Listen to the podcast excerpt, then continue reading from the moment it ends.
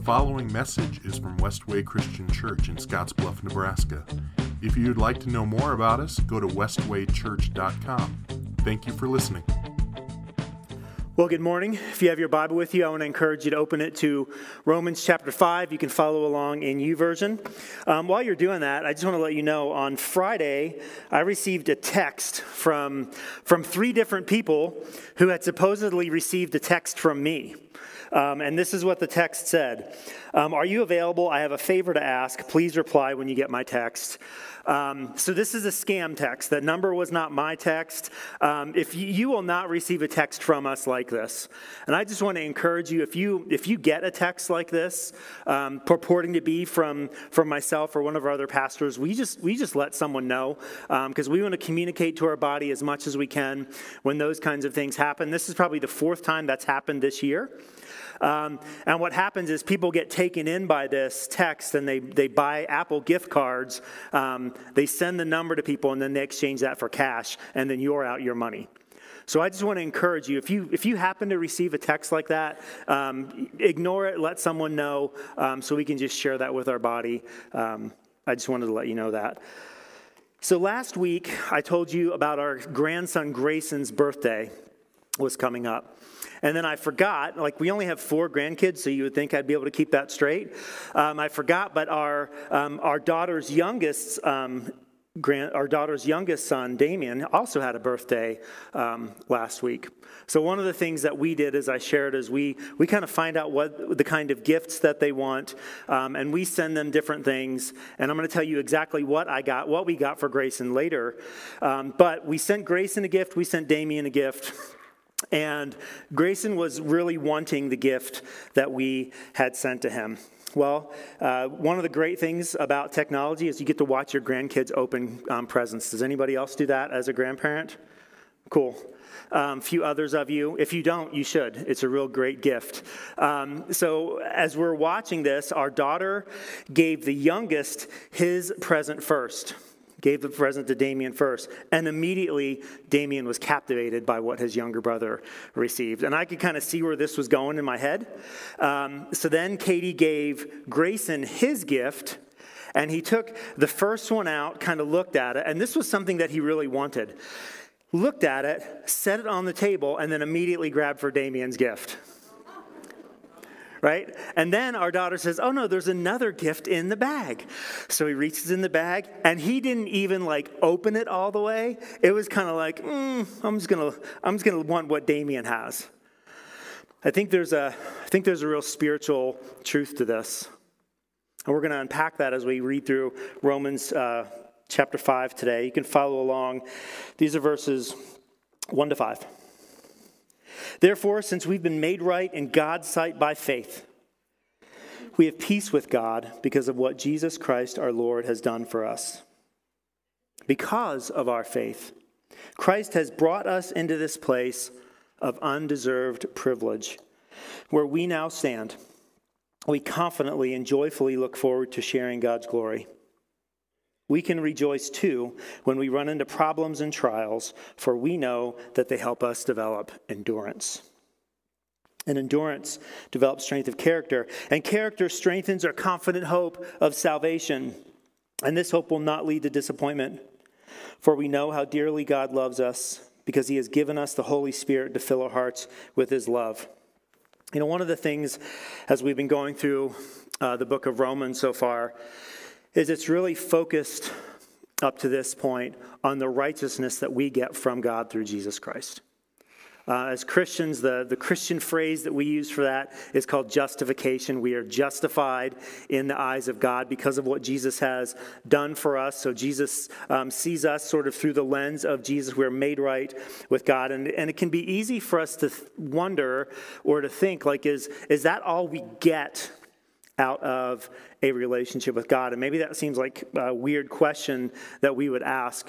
Is that all we get? Is to be positionally made right with God? And Romans 5 tells us a number of other things that we get from our relationship with God. Um, the first one that we need to make sure we recognize from this text is we're made right with God by faith. It's not actions that make us right, it's not works that make us right. Being right with God is not our birthright. It's not something that we are born into. It's also not sheer luck. I think sometimes we think like we're going to get to heaven and it'll be it'll be like by the skin of our teeth like whoo we barely made it slid under the bar at the last second. It's not luck, it's by faith. And we don't only get positional righteousness. The text here in Romans 5 tells us that we have peace with God because of what Jesus has done for us. And this peace was not without cost. The peace that we have with God is made available to us because of the beaten, bloodied, murdered body of Jesus Christ. See, this is why we have peace with God. It's, it's not without cost. It also tells us that we're in a place of undeserved privilege. We hear that word a lot in 2022 privilege um, usually within the context of, of something that we have or, or something that we are because of, because of who we are, like our socioeconomic status gives us privilege. Maybe our skin color gives us privilege, or our ethnicity gives us privilege. But see, in God's kingdom, it's an undeserved privilege. We confidently and joyfully look forward to sharing in God's glory, not, not because of something that we've done not because of a place that, that we've been put into, like, boy, we were really lucky to be born into the United States of America. Right? We have we've received this privilege because of who Jesus is, because of what he has done for us. It also tells us, and this is this is really controversial, it says that we have the ability to rejoice when we run into problems and trials. This one is really hard for us as 2022 Western American thinkers because we, I think, have become discomfort averse. Um, here's what I mean. How many of you turned your seat warmer on in your car this morning? Really? It was like 106 on Wednesday. Right? Do we do we see how, how discomfort averse we are as people? You know, we, we like the algorithm that gives us the music that we like on demand. Only thumbed up songs. Right? Everything is geared towards our comfort. Netflix queues up the next episode before you can find the remote. Anyone been there? Like the little thing starts going across right away? We are discomfort averse. And the thing is, is, is we believe that comfort is our birthright. We believe that we are entitled to comfort. We believe that we are deserving of comfort. We believe that we are entitled to a pain free life. But the thing is, that's not real life, is it? We imagine it is. I've, I've, been, I've been listening over the past week or so, I've been listening to a reading plan, and I wonder if you just heard what I said. I've been listening to a reading plan. And doesn't that just perfectly define discomfort adversity? I don't want to read it, I want to listen to it. I don't even have to read my Bible, I have someone read it to me for me. Well, I've been listening to the book of Job, and he, he suffers tremendous loss. If you're familiar with the story, he loses his family and his finances and his crops and his animals. He just loses everything. And then finally, his health is attacked, and his wife comes to him and she says, Are you still trying to maintain your integrity? Curse God and die. Now, we probably don't think about it that way. But we do ask in the midst of hardship, where is God? What has God done for me? Where has He been? If I'm in this relationship with God and I'm still going through these, these hardships and these realities, like what good is it? What's the use of being in an actual relationship with God anyway? And I love Job's answer to his wife You talk like a foolish woman. Should we accept only good things from the hand of God and never anything bad? So, this is a lesson for us Should I accept only thumbs up songs from my Pandora station and never the occasional song I don't want to hear? We can't accept only expect only good from God and not bad. The ability to choose joy and rejoice is a choice and it's a decision that we have to make. The ability to choose joy is a decision. Paul tells us that the problems, they, the problems and trials, help us to develop endurance and strength of character and hope that doesn't lead to disappointment. See, these things are, are meant to take place in our lives to do something for us. And all too often, because we are adverse to discomfort, we, we flee from the hardship. And I'm not saying we should, we should be masochistic or we should, we should martyr ourselves for the suffering. But what I am saying is, is, is the things that happen in our lives are, are there for a reason.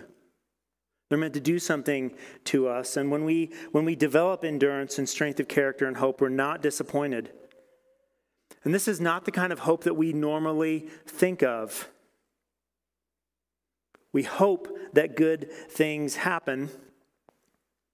But the hope that Paul is talking about is based on the goodness of God and the demonstrated realities and the history of his loving goodness to us. See, we read the Bible and we can see all of the ways that God is faithful to the Jewish people. We can read through the New Testament. We can see all of the ways that God is faithful to Christians. We can look back in history and we can see all of the ways that God is faithful. And what would it be like for you today, this afternoon, to go home and break out a piece of paper? Just make a list of all of the ways that God is faithful. All of the things that God has done to give you hope and meaning and purpose.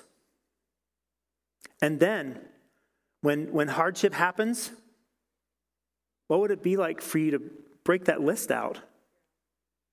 And remember God's faithfulness. Oh, yeah, God did this, and He did this, and He did this, and He did this. So He's probably going to do that. And what will be interesting about that list is, is they won't be discomforts or hardships that you avoided. There'll be discomforts and hardships that God led you through. That God allowed in your life so that He could reveal the reality of who He is in your life. I want to encourage you today, this afternoon, to, make a list. And my guess is because because we are we tend to think negative. We might think our, our list isn't going to be very long. But as you as you do that and you pray through it, I imagine you have a full piece of paper. Because what you're going to see is God is eminently faithful. We've talked about that so many times in the book of Romans. Just because I'm unfaithful, just because we're unfaithful, does that mean God is? No, He is faithful even in the midst of that hardship. And it's through these experiences of God's grace, problems, trials, and sufferings, those are God's graces to you. You should know that. They're gifts. That's how God will use that, things to shape your character and cement your hope in Him. See, every other thing that we attempt to put our hope and our trust in is going to fail us. But when your character is shaped through the crucible of problems. What you're going to see is a God who has empowered you to make it through. You are going to see the reality of who God is. And, and it won't be because what you, of what you are made of, it will be because of who He is and who He's made you to be. Let's read verses 6 through 11. When we were utterly helpless, Christ came at just the right time and died for us sinners. Now, most people would not be willing to die for an upright person, though someone might perhaps be willing to die for a person who's especially good. But God showed his great love for us by sending Christ to die for us while we were still sinners. And since we have been made right in God's sight by the blood of Christ, he will certainly save us from God's condemnation. For since our friendship with God was restored by the death of his Son, while we were still his enemies, we will certainly be saved through the life of his Son.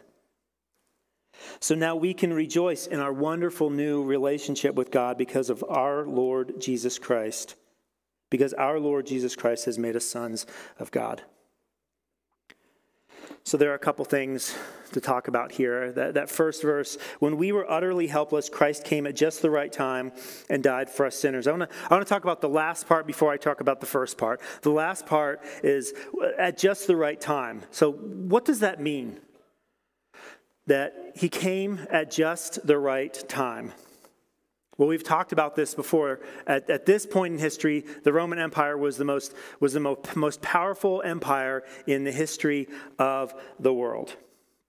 All roads led to Rome. And Jews had been scattered since the time of Assyrians all over southern Europe into modern day Turkey, setting up synagogues wherever they went. Do you see how God used hardship to set up his kingdom? These roads provided a safe means of travel for missionaries like Paul. And the synagogues gave him places to speak. When we read through the book of Acts, what we see is anytime Paul entered into a new town, he often started in the synagogue. See, this hardship that the Jewish people faced, being, being cast all over, being, being ethnically cleansed from their homeland, actually set it up so that at just the right time, Jesus would come into the world. See, God knew what he was doing in the midst of all of this. He knew when the time was right. The Assyrian captivity was God's judgment on his people. Indeed, certainly God's judgment on his people, but there was more at work in their suffering and I wonder, and we have to ask the question what, what hardships and realities and situations and circumstances are we facing in our lives today? That years from now, perhaps decades from now, perhaps centuries from now, God is going to have a mighty harvest because of, because of a hardship that you had to endure, because of a hardship of what you went through, because of something that you suffered. We've talked about this, it's been a while, but and what if what if your suffering wasn't about you? What if your suffering wasn't about you? What if your suffering is for someone else? Jesus' arrival wasn't an accident. It wasn't a fluke. What's so amazing about, about knowing the history of the Roman Empire, the roads and, and the culture and all of the things that they did, they, they actually provided the foundation for their eventual fall. Because as, we, as we're going to read through Romans, as the Christians faced persecution, increased persecution, increasing persecution over their time, they didn't just they didn't just go and live in a certain place in the middle of nowhere away from the empire. They actually embraced their role. And they began to do crazy things like, like take in babies that the Roman citizens um, would put in the woods because they didn't want to have any more children and left them to die. They began to do crazy things where, like when, when the Roman culture was, was fleeing from people who were sick or who were ill, the Christians went to them. And at some point in history, like when the Roman Empire had about 51% Christian, like the empire fell. It tipped. And Rome had laid this groundwork, and a better way to put it is God had laid that groundwork. Because it wasn't, it wasn't an accident. And now here's the first part of that text. He says, We were utterly helpless. I think this is, I think this is how many of us think about our individual problems and the problems of the world. It's just weakness. We can't not do certain things. We can't help it. And we think that if we can just if we can just pull ourselves up through willpower and desire and individual strength, we think we can make it. But Paul says something else. It wasn't, it wasn't just that we were utterly helpless. Paul writes that we were ungodly. Now, you're not going to see the word ungodly in here, but the word, the Greek word that Paul uses for sinners in verse 6 is ungodly. What Paul is saying is we were utterly helpless, we were ungodly, we were sinners. And Christ died for us in the midst of our sin. We were saved from the effects of our sin. We were saved from the effects of death and destruction. And ultimately, we were saved from God's wrath. And this righteousness for God saves us from the penalty. And then verse 10 actually takes it one more step. We weren't just helpless, we weren't just ungodly, we weren't just sinners, we were God's enemy.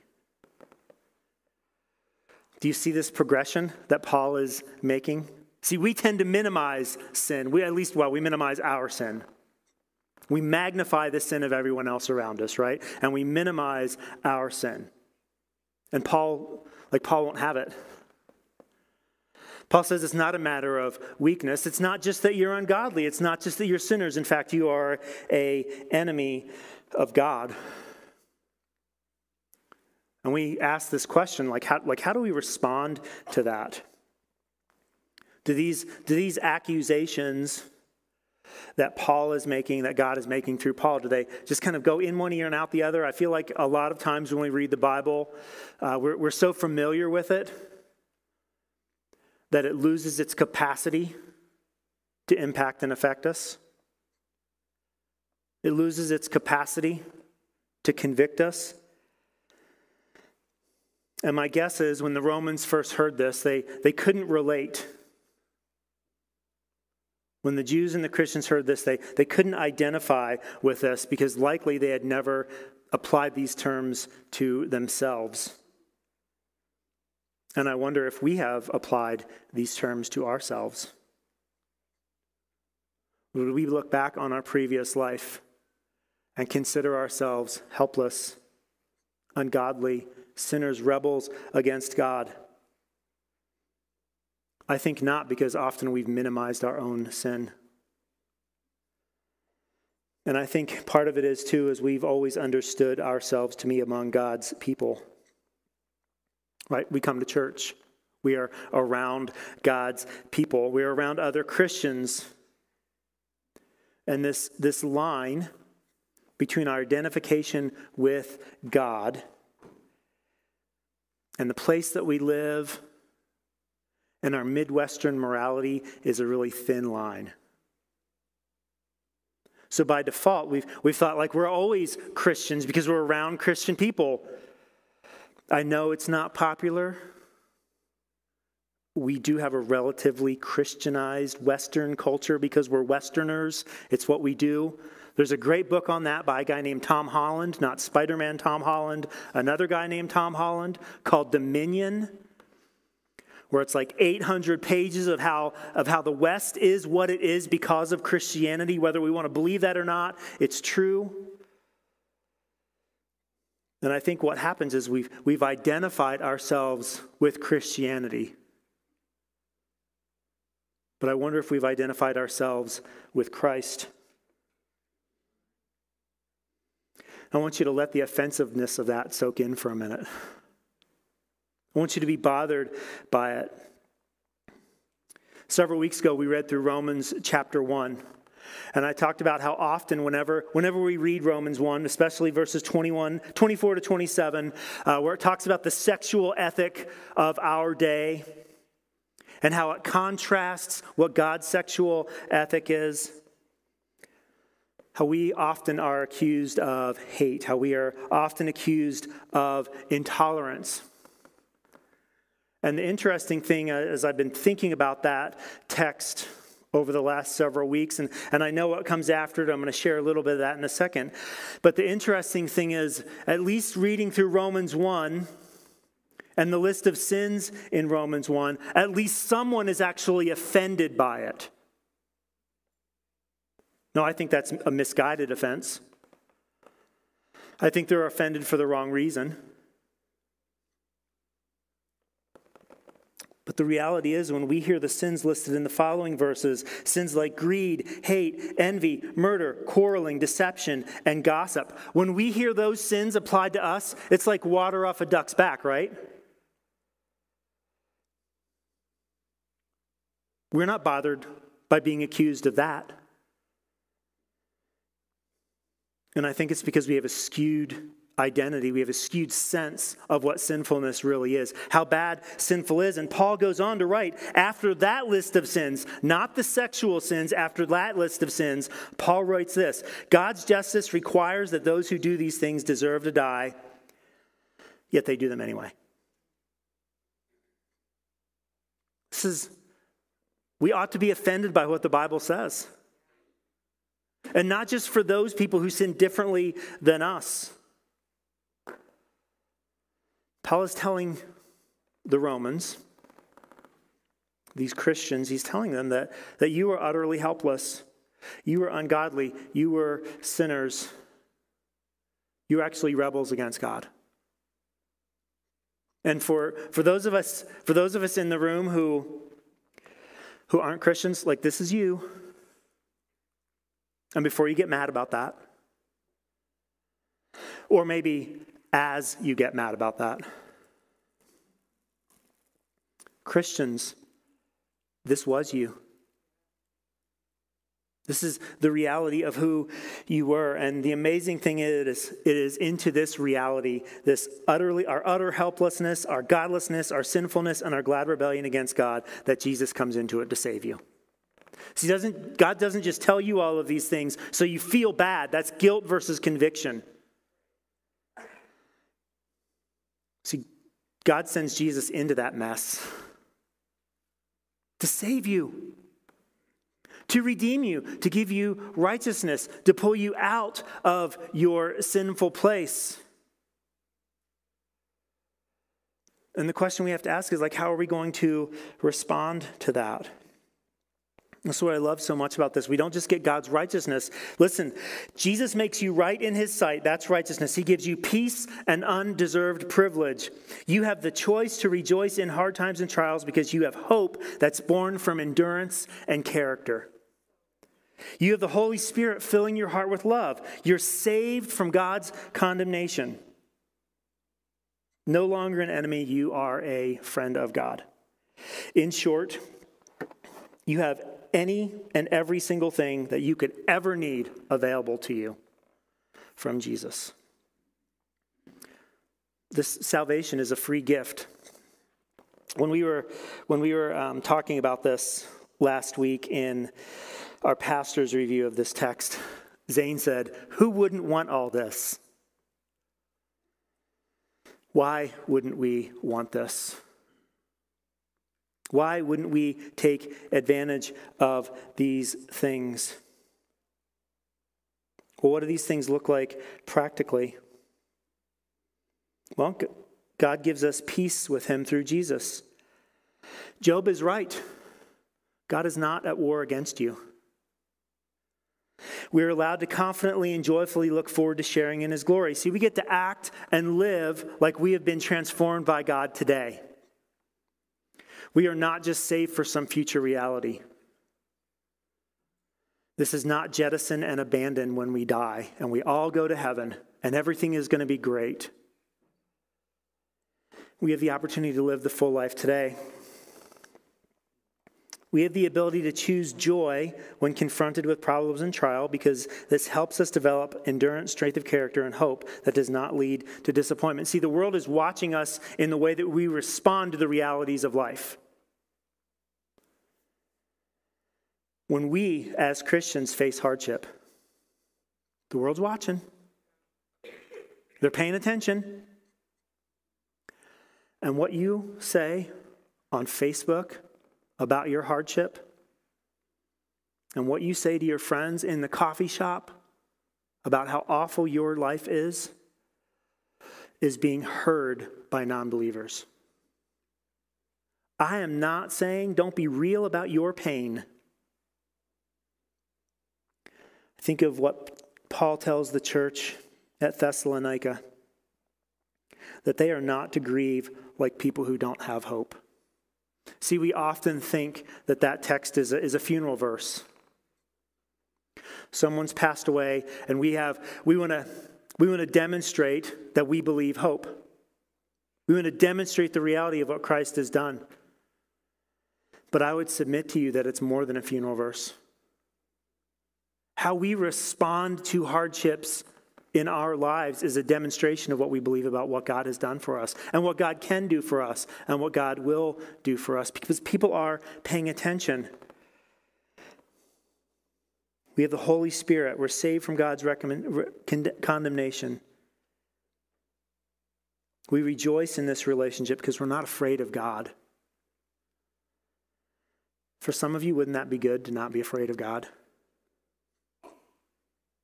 To not constantly be looking over your shoulder when the next thing is going to happen.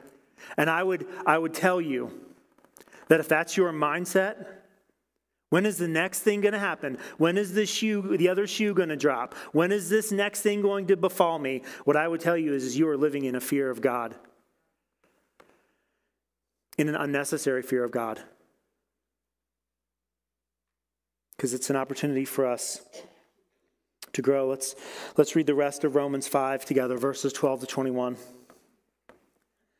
When Adam sinned, sin entered the world. Adam's sin brought death, so death spread to everyone, for everyone sinned. Here's a completely unrelated point. You need to know that Paul here is saying that he believes in a literal historical Adam. Talk about that some other time. Yes, people sinned even before the law was given, but it was not counted as sin because there was not yet any, any law to break. Still, everyone died from the time of Adam to the time of Moses, even those who did not disobey an explicit commandment of God as Adam did. Now, Adam is a symbol, a representation of Christ who is yet to come. But there's a great difference between Adam's sin and God's gracious gift. For the sin of this one man, Adam, brought death to many, but even greater is God's wonderful grace and his gift of forgiveness to many through this other man, Jesus Christ. And the result of God's gracious gift is very different from the result of that one man's sin. For Adam's sin led to, the led to condemnation, but God's free gift leads to our being made right with God, even though we are guilty of many sins.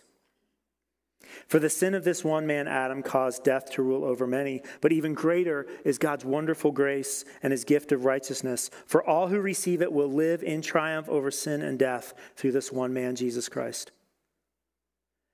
Yes, Adam's one sin brings condemnation to everyone, but Christ's one act of righteousness brings a right relationship with God and new life for everyone. Because one person disobeyed God, many became sinners. But because one other person obeyed God, many will be made righteous. God's law was given so that all people could see how sinful they are. But as people sinned more and more, God's wonderful grace became more and more abundant. So, just as sin ruled over all people and brought them to death, now God's wonderful grace rules instead, giving us right standing with God and resulting in eternal life through Christ Jesus our Lord. See, I think about this, this example of our grandson, Grayson. He really wants this thing, these two things, in fact. And in his mind, of course, he thinks like, you know, ultimate satisfaction. So we give him those things, but he exchanges it for something that's less than. He wants someone else's gift. He wants something that was purchased for someone else. He wants something that was bought for something else, for someone else. He wants something that was made for someone else. And as we read through this last section of Romans 5, we see two stories at work in the world. The story of Adam and his sin leads to chaos, death, and destruction. Last week, we, we encouraged you to read through Genesis chapters 1 to 6, and I, I really hope you did. Because what happens in those chapters is a single law is violated, and the curse began, and the sin of and the consequence of our sins runs deep and wide. Adam and Eve hid because they're afraid. They're cast out of the garden. They have a son. They have two sons. Their son Cain murders Abel because of anger, bitterness, and jealousy. Five generations later, Lamech kills a man, and he doesn't fear God. At least Cain was afraid of God, right? If you banish me, if you send me out, people are going to see me and they're going to kill me. Not so with Lamech. He boasts of his sin, he brags of his sin. And over the next several generations, everything humans thought or imagined was evil. And it's really not hard for us to see that in our own world today. Our sinfulness has lasting consequences, not just for ourselves, but with everyone that we come into contact with. This is, this is systemic. We hear that word also a lot in 2022. Systemic problems, systemic issues. And it's true. It's because of sin. Author Scot McKnight gives describes this systemic sin. He, call, he calls it casual power. I love that so much. I'll describe it this way. Even on a cold day, if your car is sitting outside in the sun, when you get into the car, the interior is warm, right? See, that, that's a casual power, it's a casual influence. The story of Adam leans to death because, because we can't help it. We are utterly helpless, but we're also ungodly and we're sinners and we're in rebellion against God. But the second story is the story of Christ, and Christ's righteousness brings us life. And the result of his gift is not just righteousness, it is to be equally systemic in nature. It must be equally casual in its power. How? How does this happen? When we demonstrate that we have peace with God, we are exhibiting this casual power. When we confidently and joyfully look forward to sharing in God's glory, we exhibit this casual power. When we choose joy amidst hardship, we exhibit this casual power. When we operate out of the heart of love that's home to the Holy Spirit, we demonstrate this casual power. When we recognize that we are saved from God's condemnation, we're demonstrating this casual power. When we rejoice in our new relationship and friendship with God, we're demonstrating this casual power. There are only two stories at work in this world the story of Adam and the story of Christ, and each and every one of us are living one of those two stories. There's, there's not a third story. There are only two. Last night we were at the praise banquet for Summit Christian College. And part of that was recognizing uh, Dave Robinson's retirement from, from teaching at the school. Scott Gribble talked about Dave's principles of interpretation class, and he said that Dave's principles can be reduced to three things, which are kind of interesting as I was thinking about this last night. One of the things that we've talked about before are what, is, what does the Bible say, what does it mean, and what are we to do with it? Here are Dave's. What does the text say? What does the text mean? And how do I apply it? I'm glad that finally Dave has caught up to me in my education.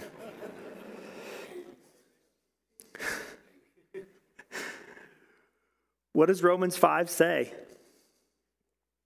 It says there is more to being made right with God than a positional relationship. What does it mean?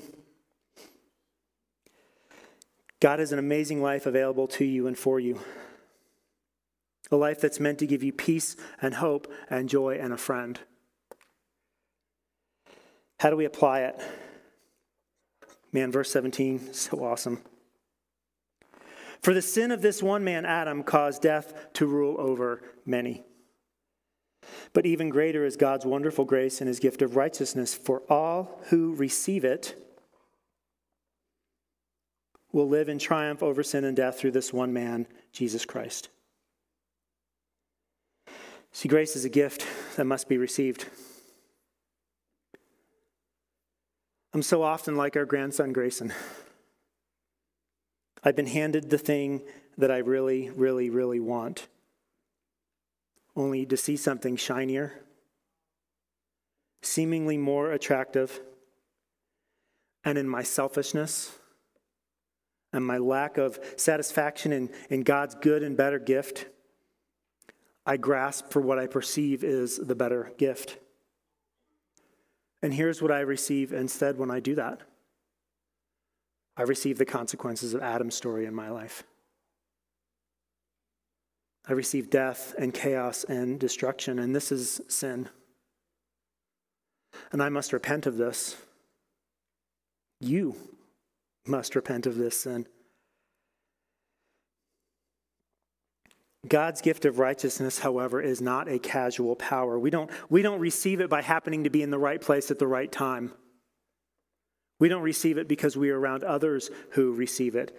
God's righteousness is something that we willingly receive.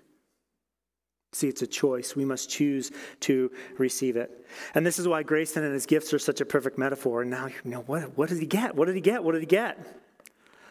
Well, as we are having this conversation with our daughter, um, she said, you know, Grayson, all the kids at school, and Grayson's in kindergarten, first grade. Grayson's in first grade. All the kids at school have a, have a Clinton Community Schools Clinton baseball cap and a Clinton Community Schools t shirt. And like he wants that just about more than anything in the entire world. And I think that's why this is such a perfect metaphor. Because a hat and a shirt are things that we put on. I'm going to read to you Ephesians 4 21 to 24. Since you have heard about Jesus and have learned the truth that comes from him, throw off your old sinful nature and your former way of life, which is corrupted by lust and deception. Instead, let the Spirit renew your thoughts and attitudes. Put on your new nature created to be like God, truly righteous and holy. See, we have the opportunity, like Grayson, to like put on what we really want, which is Christ. And how many times do we just take out of the bag, transformer toy, and reach for that instead? We have the opportunity to put on Jesus Christ. Have you put on Jesus Christ? Have you put on this new nature? As Zane said, like, why wouldn't you? What are we waiting for?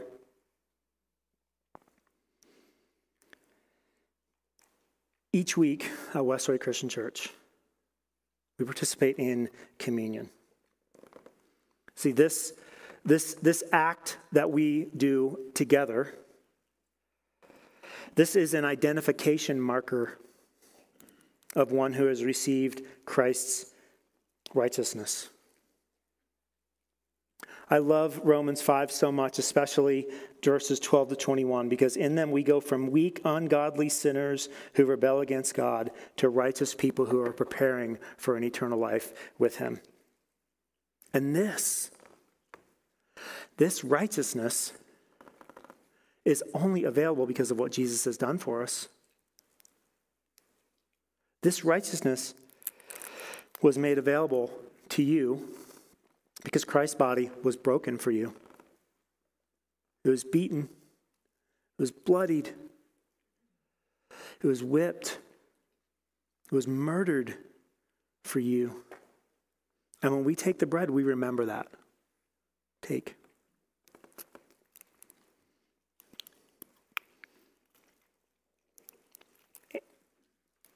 And this righteousness, all of these other things are only available to you because Jesus' blood was spilled for you. The fullness of who God is, the fullness of new life, the fullness of righteousness is available because of the body and blood of Christ. Take and drink. Will you bow with me?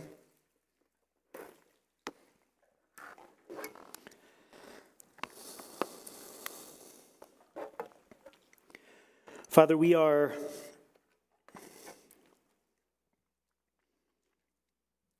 we are here this morning because we are we are in need of the real thing.